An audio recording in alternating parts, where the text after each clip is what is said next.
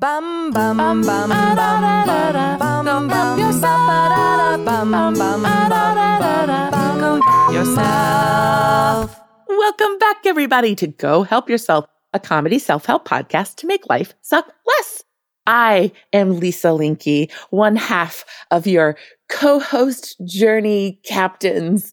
And today, my other co-host journey captain, Misty, is not here. Misty Stinn is not with us. But do not fear, because I have a special guest that I will announce in just a minute. But if you're new to the podcast, welcome, Tiny Pocket friends, soon to be longtime loyal listeners. This is a podcast where we read and review a popular self-help book every week, and we talk about how we feel about it. We give you the tips, the tricks, the highs, the lows, the yabies, the boobies. We tell you all about it. And if you like what you hear, you go support the author and buy the book, because we can't tell you everything in it. And if you don't like what you hear, you're welcome, because we have just saved you time and energy and money. Because, you know, there's a lot of shit in the genre of self-help. This is an explicit podcast. You knew that on clicking. But the bottom line is that in under an hour, you will get the nuggets, the core, the pith, the essence, the espresso. I'm stealing all of this from our special guest. You'll meet him in a minute. The distillation of the perspective-altering self-help advice that you've been craving, or that other people have been craving for you. And it makes you a real know-it-all on your Zoom Hangouts. Just to timestamp this, it is January 16. This episode is coming out later February, so we hope that the inauguration will have happened. Let us know.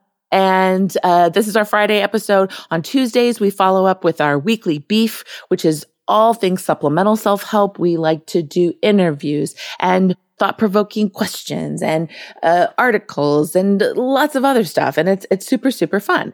And starting this year, we have a Patreon where you will get lots more content, additional book content that we didn't have time to cover in the episode. We will do homework and report on the homework from each book and what we're calling our deep dive videos, which you don't have to watch. You can listen to like an episode if that works for you. But those are more intimate and vulnerable. And so you're still getting all the content that we were creating for you for the past 2 years, but now you have an opportunity to support the podcast and its production and get more intimate with us. I mean, what's not fun about intimacy with Misty and Lisa? Am I right? Hashtag am I right? Okay, I'm going to shut up now, because you guys, wow! I mean, I miss Misty, but I'm so excited for you to meet one of my nearest and dearest and longtime friends.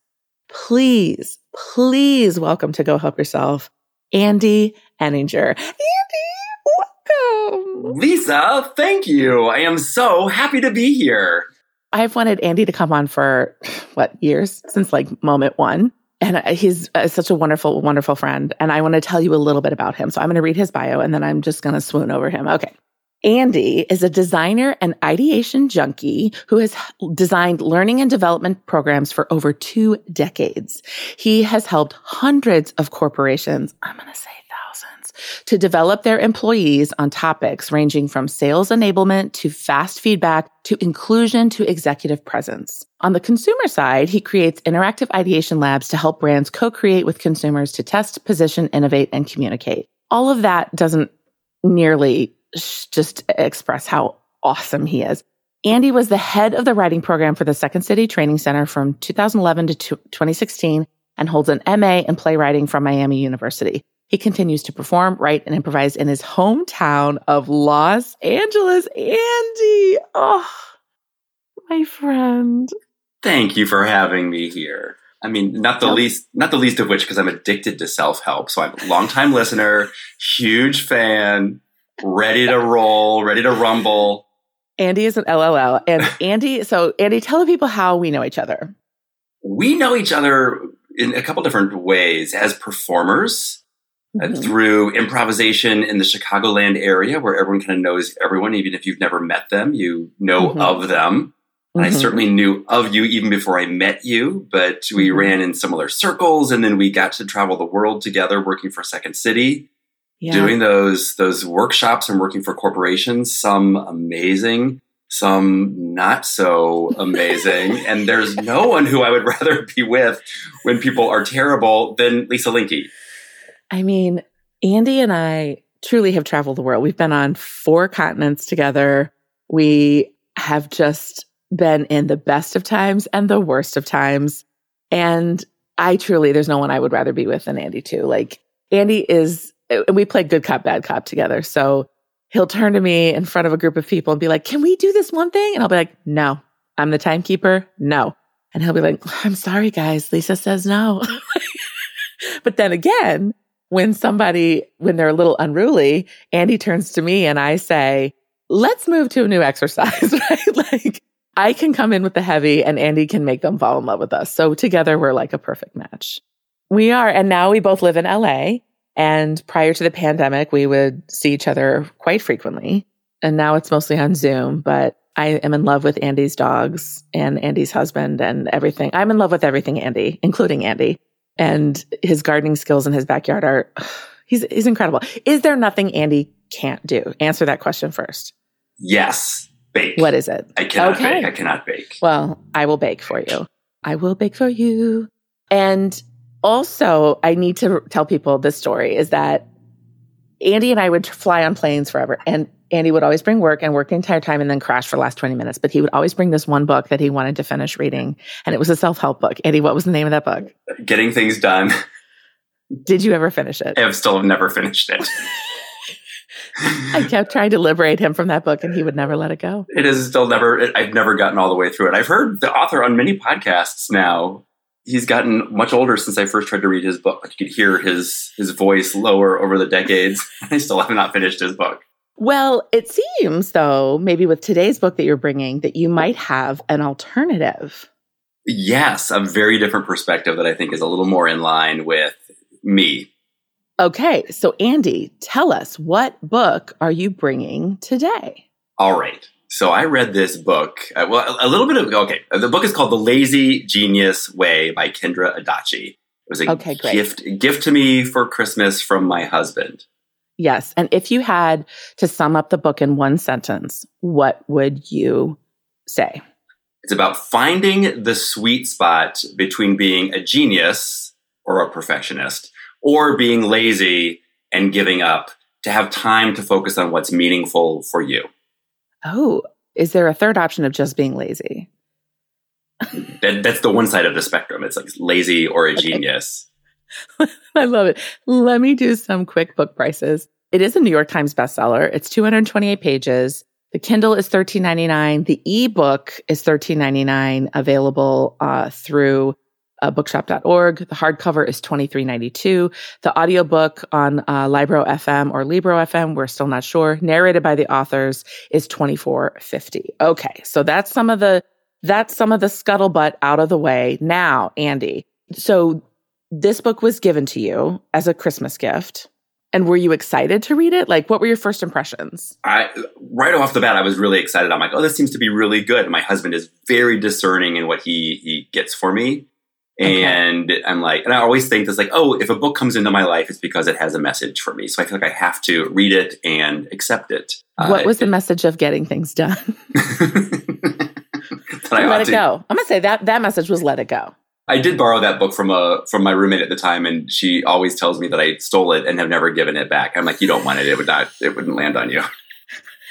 I couldn't get through it. It was just terrible writing. Okay. Now, Misty and I, as you know, we rate books as either practical or woo-woo, right? Like, is it asking you to make vision boards or is it giving you lists? Which would you say? Is it practical or is it woo-woo? It is very practical. Very practical. Okay. All right. Well, can you tell us a little bit about the author? Or do you want to tell us a little bit, do you want to give us any context setup? It's up to you. Yeah, well, I will tell you this. At first, when I got it, I thought, oh, this is going to be a kind of a business book, a book about business. And I quickly realized, oh, no, this is a different perspective. And within the first chapter, I realized, oh, this is a mom blogger. And she is focusing on like the household, like the overwhelm around the household. And I'm like, okay, all right, this is a slightly different mindset than I might come to a typical self-help book for like what I would pick up to read. And then as I read further, I'm like, she's a Christian mom blogger. She's talking about her faith. Now, here's a piece in this. So then I start looking for tripwires because I'm a gay man. And I'm like, how long until I run into... I was enjoying the book at first. How long until I run into something... I was like, that. When is the shoe going to drop that I'm like, I can't like this book. And now I have to question everything I've liked thus far, right? Yeah, like when is my cool friend going to say something homophobic? I'm just like... when is it going to happen? Like, is it going to happen? When is it going to happen? And I kept going through the book, and I was scared to go and research her online because I didn't want to like pull the veil back because I was actually getting value out of reading the chapters. Oh, I'm like, God. I don't want to crush it. Changed from self-help to horror. Suspense. Yeah, a bit. Suspense. Definitely suspense. I was never horrified. Suspense. Okay, good. But it was good. It was good, clear-eyed advice. I mean, do you want to know the answer, the end answer to that piece, or should I hold on to that? Should we keep this audience in suspense? Let's keep the audience in suspense. All right. Let's keep the suspense thing. Tell me a little bit more. Did you were you able to find out anything about her as an author? Yes, I did find a bit more about her that she had. This wasn't her first game. She had actually done some stuff around cooking and baking previously. It had a business there, and had kind of stumbled into this focus around being the lazy genius when one of her friends said, "Oh, you're a lazy genius." And the approach and methodology and some of her insight in her blogging really comes from having been a perfectionist at one point in her life, having dealt with an eating disorder in college, having really done the self-work and the processing of that, and then going into parenthood and balanced from time to time, like a big business focus in terms of some of the entrepreneurialism that she was doing with having a family and feeling. And she speaks of it really beautifully as a mother and as someone who has a lot of drive, like trying to balance all those things. And then the vestiges of that perfectionism. So that all contributed to this perspective on being a lazy genius. One of her friends called her like, "Wow, you're really a lazy genius." And she took that kind of branding. I love it. To heart and ran with it. So she's somebody that we should listen to, we do listen to, or is this just like a person who got lucky and has found a following? I think she found a perspective that earns a following. Okay. I like that. Yeah, I think that it should earn a following. I will say that it's a very different perspective. I don't have children. I am living at home right now, so it's a perfect time to read a book when you're talking about like, how do you balance laundry and everything else? You do have children. You have two adorable dogs. One's name is Pearl, who, by the way, everybody, I got to keep an eye on during John and Andy's wedding, and she did fall off the stage twice, but she was wearing a dress. That wasn't my fault. And then the second is a new addition, Barb from accounting, who is the cutest. Your dogs are amazing. They're amazing. And they're just like living their best, most relished self right now. Yeah, because you're home 24/7. They're going to die when we have to leave the house again someday. I don't know. There's going to be a whole self-help genre for dogs when we go back to working in the real world. Tell us about the book. And if you want to start with the, this is the overarching thing and here's how, or I leave it up to you. Just so you all know, Andy is a gifted storyteller. He's a gifted teacher about storytelling. So strap in and strap back and strap on and let's go for this ride. Ooh, well, that raises the stakes for... Well, see, he knows about story. That's what I'm saying. Well, I will give this context for this. So this book comes to me like almost a year, 9 months through being quarantined and being at home. Yes.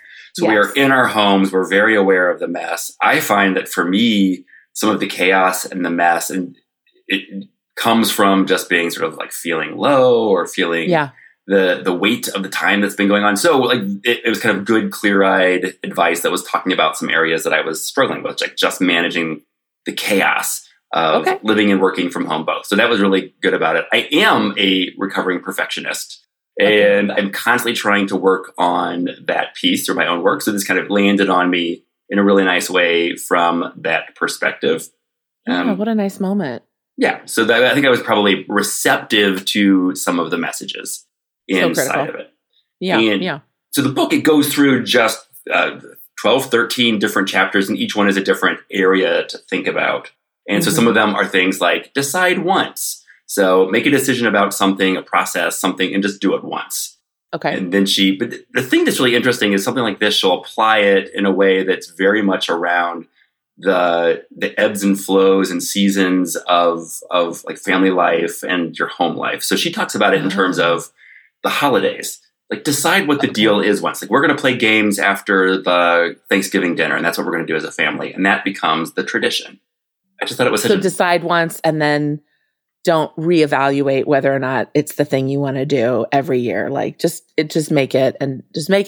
Make it and bake it. Set it and forget it. Listen, you're getting a real wonderful version of me today who's just going to say a lot of saying. So, and well, I know you're here for it. And that is your role. You are always the debunker. Whenever I'm just like, oh, this is the most beautiful, this marketing case study is the most beautiful thing in the world. Lisa's the person that will have already like Googled some downside for that company. And she's like, yeah, that company is contributing to pollution in Mexico. Like you just love to take these balloons and suck the air out of them in the best of ways. Like it's a reality check that I so appreciate because that is not who I am. Oh my God. I do suck the I am the Debbie Downer, but not in a I want everybody to feel bad. I'm just like, there is no free lunch. We all need to be holistic in our mindset. Yeah. Yeah. So, well, that's the thing, because if something passes muster for you, you know it's the real deal. Oh, thank you. Thank you, Andrews. I appreciate that. Okay. Okay. Yeah. So are you going to tell us, how are you going to go through this? Are you going to give us like your highlights? Are you going to go cover a couple chapters? Like how are you going to give us your summary of this book? Yeah. Let me give you a few of the chapters that really stood out for me. Yeah. So one that I thought was start small was a really big one. So it's decide once. Then she talked about start small, which just seems so obvious. But for me, I'm such an all or nothing type of thinker. Like I decide I'm going to redo my morning routine and it has to be like 15 minutes of functional movement to get my body and my joints lubricated. And then 15 minutes of studying my Spanish app. And then 15 minutes of meditating because being mindful is a huge thing for me. Like I am such an all or nothing. And if any one piece of that gets broken, then it all falls down. Like recently, well, that's a sign of perfection. That's the perfectionist, right? 100%. Like I can't just tackle one thing in my morning. I'm good from the moment my eyes wake up. I'm going to restructure everything, and everything has to be designed correct. That is how I am. When she talks about the lazy genius way, she talks about like the genius way is being a perfectionist. Like you have to get it all and everything has to be right. And then what often happens for those people, me included, is that if it's not working, you're just like, screw it. Fuck it. I can't. Yeah. There's no way I can do all this. So we kind of like give up and allow for chaos. We don't allow for any of the space in between. And the whole thrust of this is like, be a genius in the places that matter. Like there you can sweat it. There you can be focused on it. And then in the places that don't, just be lazy. Be lazy. It does not matter. Interesting. So start small. So like in the context of your morning routine, how would that apply? For me, well, one of the things that I definitely noticed is like my morning routine. When we got this puppy, October or so, everything, my whole morning routine went out the door. It was really hard to manage. Puppy, which like there's puppies pee everywhere. You may not know this, but puppies do pee everywhere. They do. And I didn't know that. No. If you didn't know that, it's true. And if you're not watching them, if you're meditating, for example, then they are not only interrupting your meditation, they're also peeing at the same time, as I discovered. So really pissing on your morning routine. You're welcome. Literally. Yes. So my morning routine got all screwed up. And so in reading this book, the thing that I just kind of realized that all or nothing thinking. I just hadn't even named it or articulated it. And so just starting off with like, I can do a 5-minute meditation. I can put that back in at the right juncture in the morning. Not beat myself up when I skip it or when I miss it for whatever reason, but as much as possible, just a teeny thing. She talks about in the book, she talks about doing a single like short downward dog instead of just like one, just one. And she said at the end of the year, doing it every day, she really had a lot more flexibility. It's better than only going to like the entire yoga class once every 2 weeks because that's the only time you can make it. Yeah, that's really interesting. I also really like this idea of just 5 minutes because eventually the puppy will not be a puppy and you can increase it back again to your 15 minutes.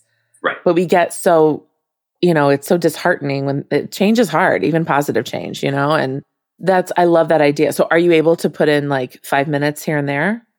Yeah, I'm like 6 days in now, I guess, but I'm much more consistent. Great. My app grades me. I need to have apps that grade me and tell me how well I'm doing. Probably a terrible. Can I be that app? Because no matter what you do and what time of the day you check in, I say, you're doing great, sweetie. I love you. You're doing great. You're perfect in every way. So start small. So choose once or decide once and start small. I love that. Yeah, so that's kind of the tone of the whole thing is this very simple, clear-eyed advice. Mm-hmm. Inside of everything. And she doesn't sound I was going to say parsimonious, and that's not a word. She doesn't sound, what's the word when you're like talking down to people? Sanctimonious? That's it. Not a parsnip, but sanctum. Sanctimonious. She doesn't, does it sound, how does it come across?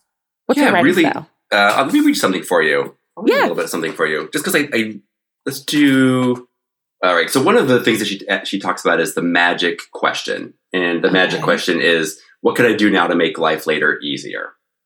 Okay. So she's just breaking, it's like being a little strategic. Like my mind interprets this, like, what's the strategic thing that I can do now? Yeah. But she just makes it so sort of colloquial. Like, what do you do now to make life easier tomorrow? Mm-hmm. And what can I do now to make dinner easier later?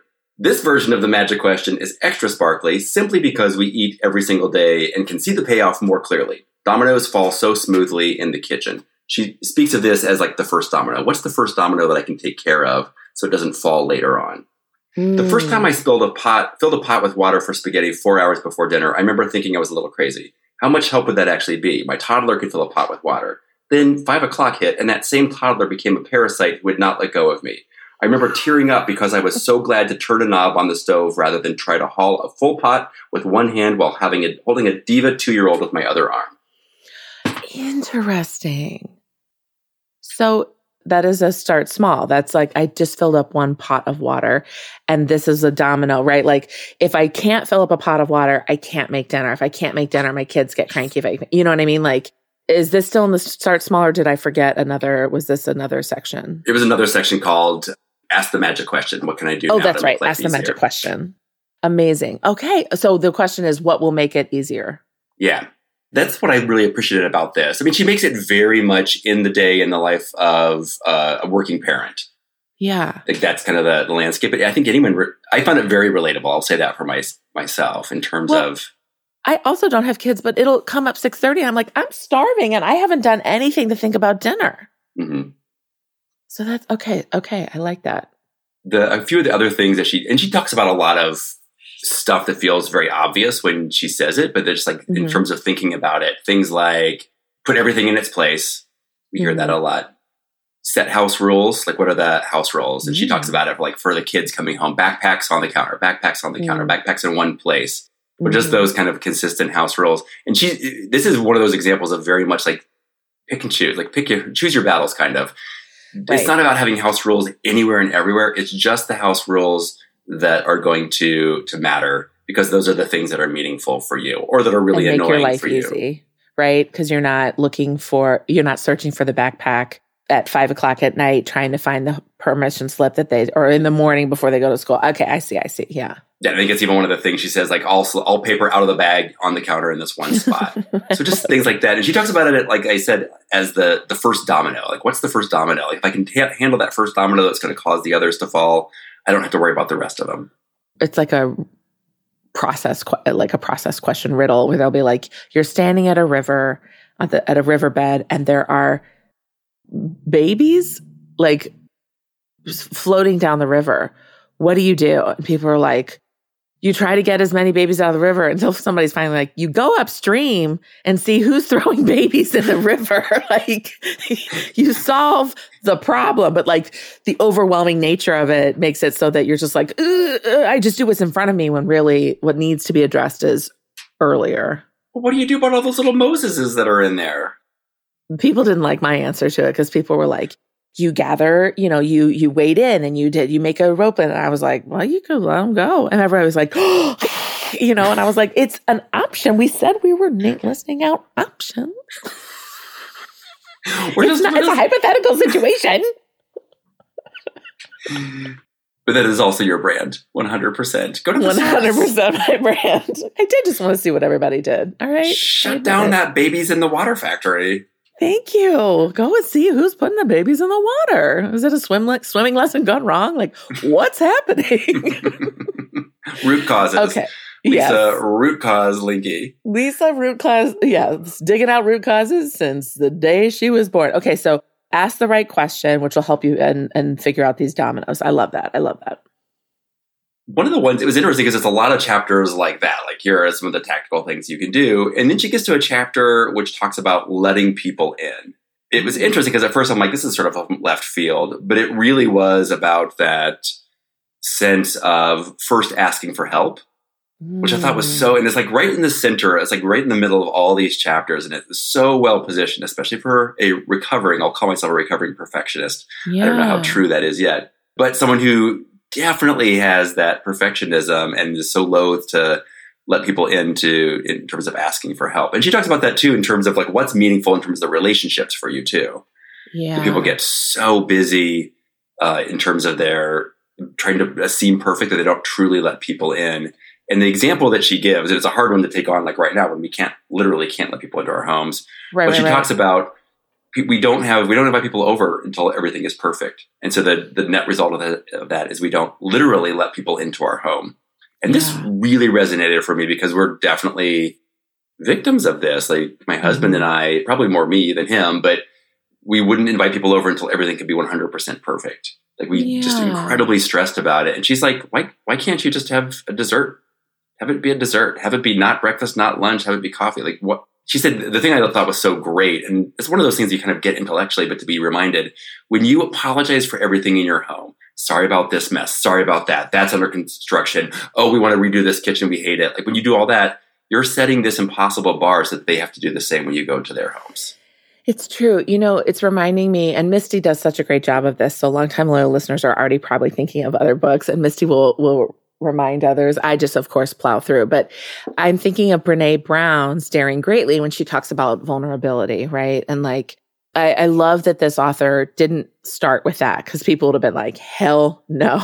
But she earned your trust and your respect by being like, she has some important things to say. I could definitely do some of these things. And then she said, you know, wholehearted living requires vulnerability and requires that we allow people in to see some of our imperfections, right?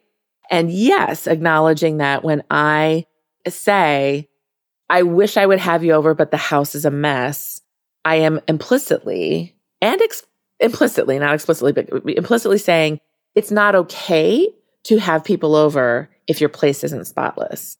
And, you know, most people work so, and in addition, I'll add in, I am being very misty right now, with the book by Gemma Hartley, Fed Up, which talks about emotional labor and mental load, that predominantly this falls in heterosexual couples, this job falls to the women. And when you go to a house that's messy, you immediately blame the wife or the woman. And it's not necessarily fair, right? Because there's two people who probably have full-time jobs. So why is this? And women tend to do more housework on the whole, which is in our book by Liz Plank for Love of Men. Oh my God, I'm like on a domino here myself. That she mentioned that homosexual couples have it easier in terms of diagnosing who will do what housework, because there's none of that bullshit gender, you know, thing to kind of negotiate. I'm very proud of myself right now. But what I want to say is, I think that I still fall victim to that. And Misty has offered a couple times, she's like, let me just come and, you know, sit on the deck. We'll sit 6 feet apart, because I have been very isolated during this pandemic, right? And I was like, I really don't want you to have to walk through my house. And we just agreed.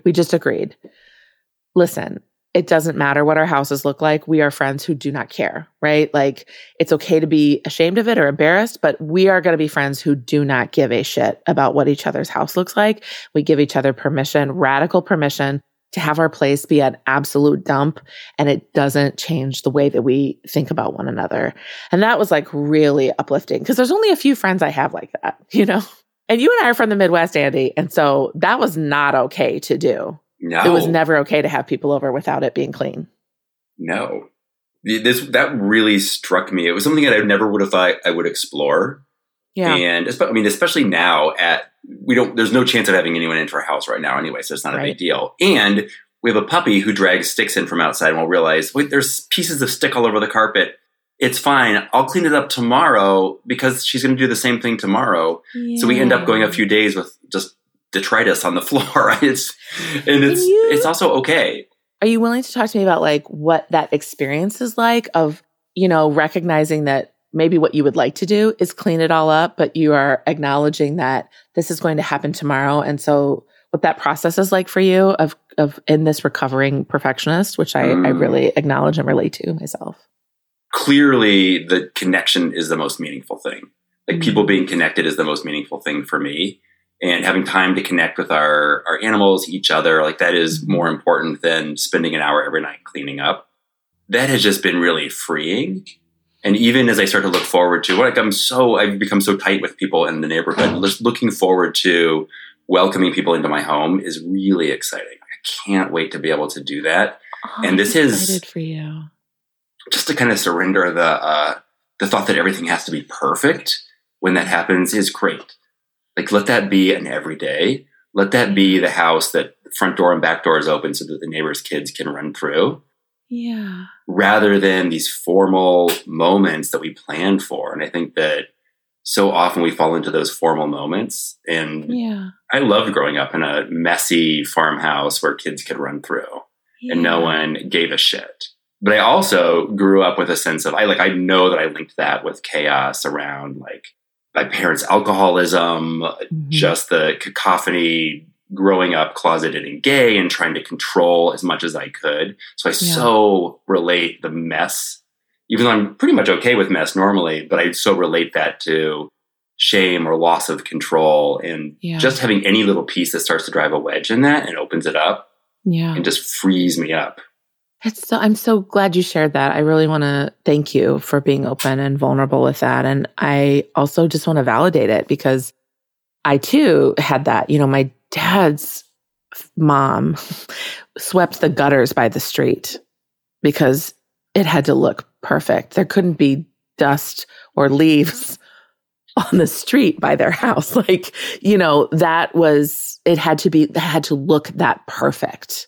Right? From the outside, no matter how unhappy or, you know, his dad hadn't worked in months because he was injured, you know, like that level of perfectionism and what other people think of us. And then my mom and my Grammy who kept everything because of the depression, you know, like everything was stored away and tucked away. And so I grew up in the tension of that, like everything must look like a museum versus we can't get rid of anything. And so for me, there's a lot of tension and stress around that. And I think how I've kind of dealt with it is at some point getting with friends who know me and don't judge me. I know that when you and John come over and the place is like, there's shit stacked on my desk. Like, I know that doesn't change how you think about me. You don't change your opinion. Yeah, absolutely not. Yeah. Would I feel about a stranger coming in? I might be like, ooh. You know, but I've made my close-knit group of people to where I have started to tolerate that. I remember early on in before the pandemic, I was hanging out outside with some of the neighbors and we were closer to our house than we were to their house. So one of the kids asked John, "Oh, can I use your bathroom?" And he said, "Sure." And so they came in and I realized our house is a disaster on the inside and like our neighbor's kids seeing the house and just like what that brought up in terms of tension. Oh, that's such a great awareness, Andy. I love that. But why? Yeah. I mean, what value is it adding truly in the grants? And maybe that's another gem of this pandemic is that like having gone so long without having people in our house and being afraid to be in houses, then when we finally get to be in them, we're not going to give a fuck about what they look like.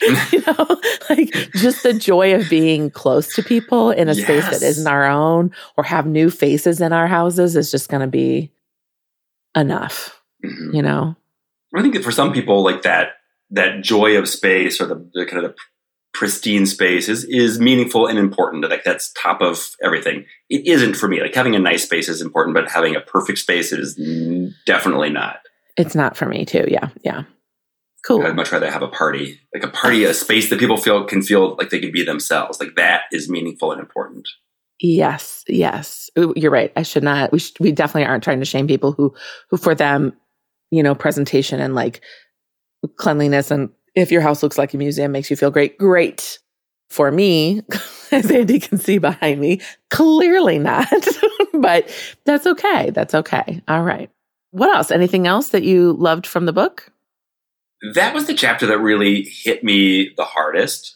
Other things were stuff like batch it, like do everything at once, which is kind of like, oh, that seems really logical. It was interesting that she had so many references because she had done like baking before. Mm-hmm. She would talk about that a lot. And one of the things that came up also in that chapter, she talked about on her blog, people would be like, all right, you're all about being this lazy genius, but yet you talk about like these baking sojourns, and baking is such an area for perfectionism. It takes so much effort and so much weight. And that was a chapter where to kind of continue that through line of like, what kind of Christian mom blogger was she? Mm. She acknowledges, like, she name checks Brené Brown, then she acknowledges white privilege. I'm like, all right, she's going to be okay. I'm not going to run into any. You could relax. I could relax there.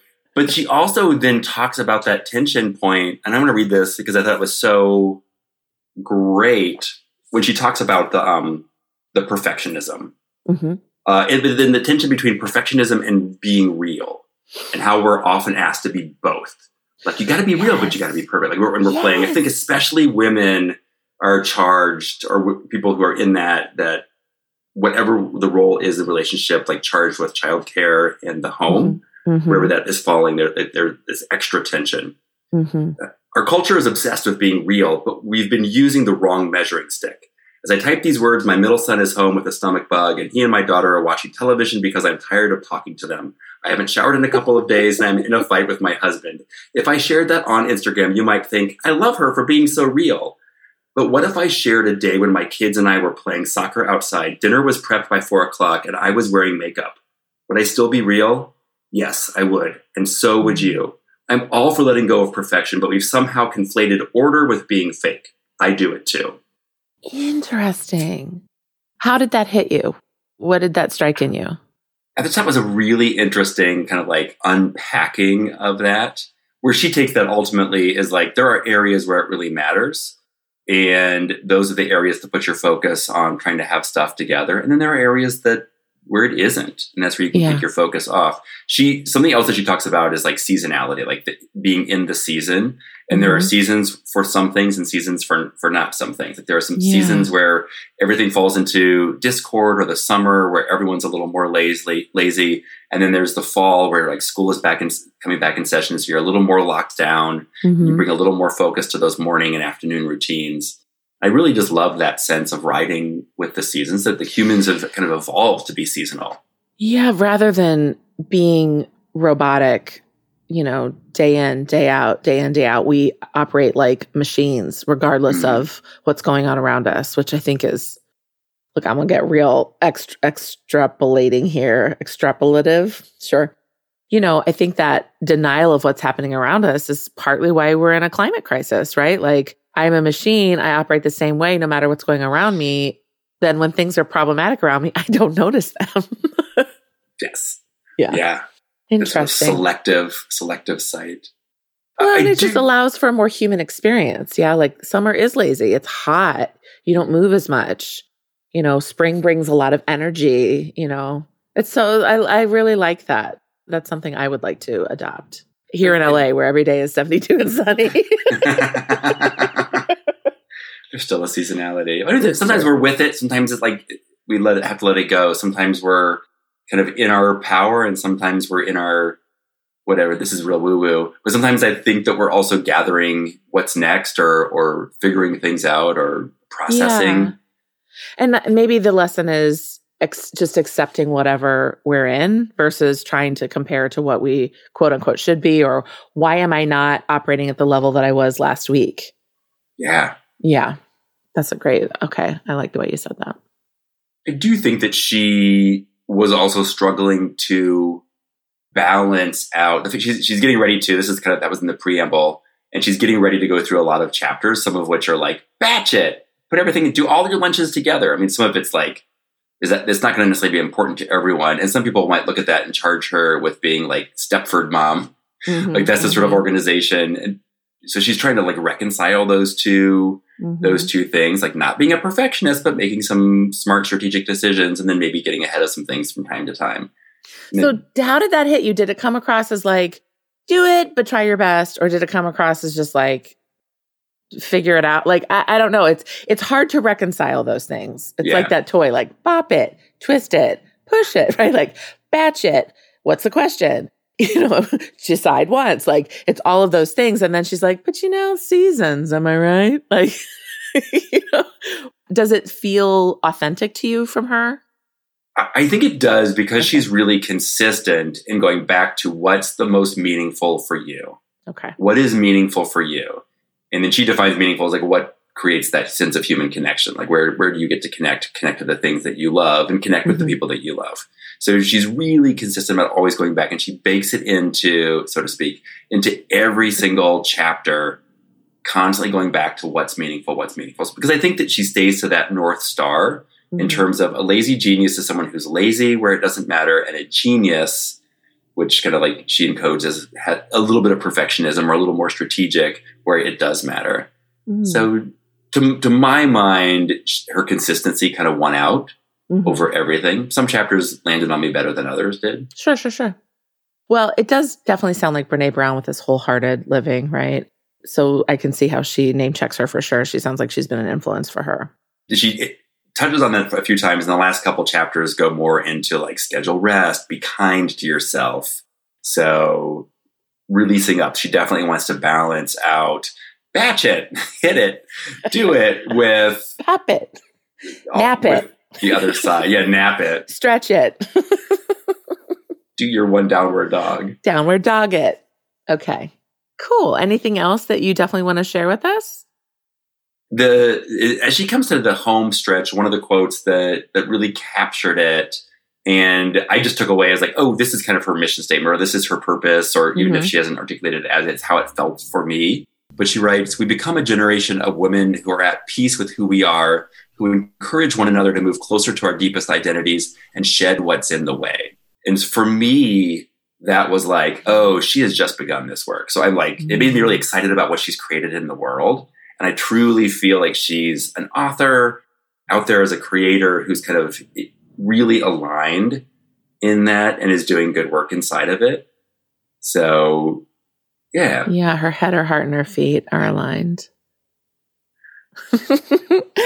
Oh, Andy, this was really wonderful. Well, I'm super excited. We'll, of course, have links to her website and everything in the show notes. And of course, there's so much more that you just touched on a little bit, and it sounds like there's lots more in there. But I definitely have some questions for you if you're willing to answer them. All right. Did this book need to be written? Yes. If only because it was the right book for me at the right time. 100%. What did you try to put into practice? You've talked a little bit about it, and how did it affect you? Anything else? I know you mentioned like meditating for 5 minutes and being kind to yourself. What have you noticed so far? Well, I can't really invite people into my home, but I have definitely taken on making requests of people. Like that for me was just a great reminder to let people in a broader sense. And what has that been like? Was it frightening to do? It's was it funny because uncomfortable? It, as much as like inviting people into your house is inviting them into the mess, for me, making requests is sometimes like, I can't even articulate what help I need necessarily. I just know I need help. And my experience has been when people are like, I don't care let's figure it out. Like people have been really willing to step in. So that's been pretty profound from a work standpoint. Yeah, I'm so glad. I'm so glad, Andy, because I also just want to reiterate that it's different when you're like, can you hand me that pen? And they're like, I don't see it, right? Like, where is it, right? That's a different kind of energy than somebody who is a recovering perfectionist, who is somebody who takes on a lot of responsibility and delivers, who finally says, I don't know, but I need some help with this. I think the response is definitely different to those two kind of energies, right? And you are certainly the latter, not the former. And I know if you ever asked me for anything, I would jump at the chance to help you because you've always been so helpful to me. So I hope you. Thank you. I hope you know that goes both ways. Are aware of that about yourself. Thank you. Andy and I go both ways. Do you feel the author missed anything?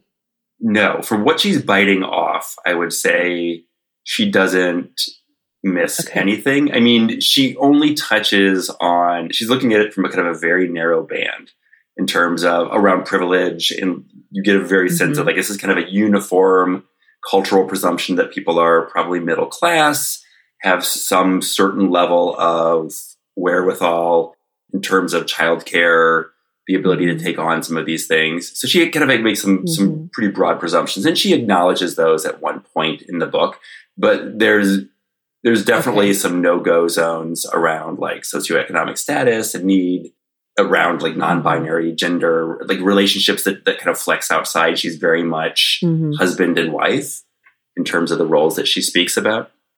She really frames it around her own vulnerability and her own experience. And she's pretty upfront and clear about that. I would love to see a larger kind of look and analysis of some of the things that she brings up and talks about, because I think she collects them in a really beautiful and applicable way. But what would that look like if you expanded it out? What would you look like? Yeah. Does she ever talk about research or anything? She does a bit. Yeah.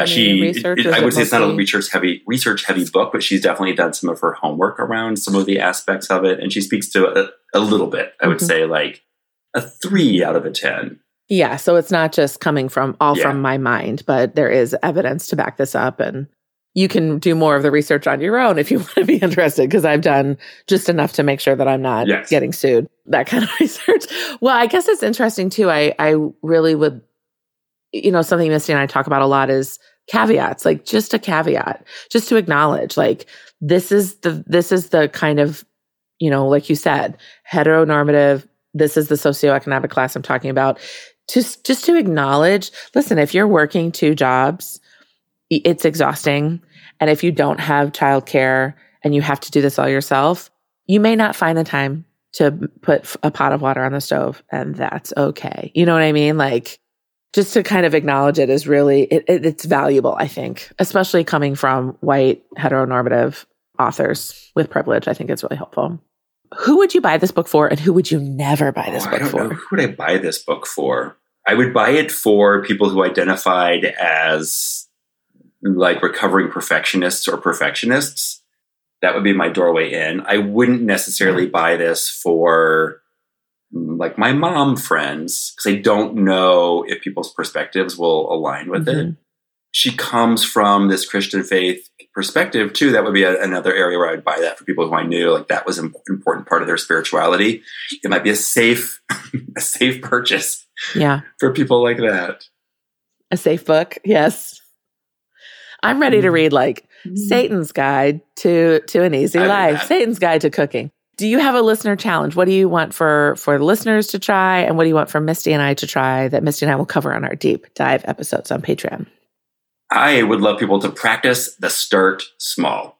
Okay. The start, like you see where that plays out for you. Like where can you take on starting small? Where can you look across things that you've tried to start and haven't or have been thinking about, and where could you start small, like really small? Okay. Like if it's, I always think of the Spanish app, like if you can't do 10 minutes a day on the Spanish app, can you do the Spanish app while you're sitting on the pot? Can you like just do 1 minute of it? An El Baño. Like, really small. Yeah. Okay. Okay. So we'll try something super, super small. I love that. We'll start small. Andy, what a beautiful review of The Lazy Genius. I'm so excited for everybody to try something small, and I'm excited to embrace my laziness and call myself a genius. Well, I certainly have started to get under the hood of my bias against Christian mom bloggers, so I'm excited that I've opened up that. Good. I definitely, as soon as I realized that was the case, I opened up my thinking. I'm glad that I read the book. I am too. Got a lot out of it. And I can't wait for you to come back and present when Getting Things Done. In our 10th year, of podcasting.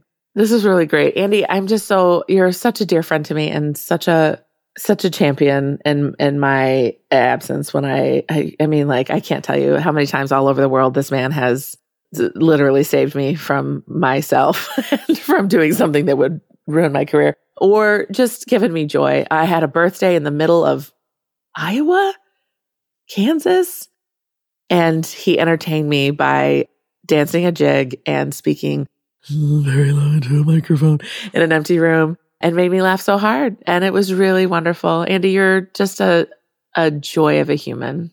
Lisa, I am so honored to be on this program. And on the program with you. And I love this show. I love what you put out into the world. I'm just so delighted to be here. Thank you. Well, with that, everybody, life is abundant.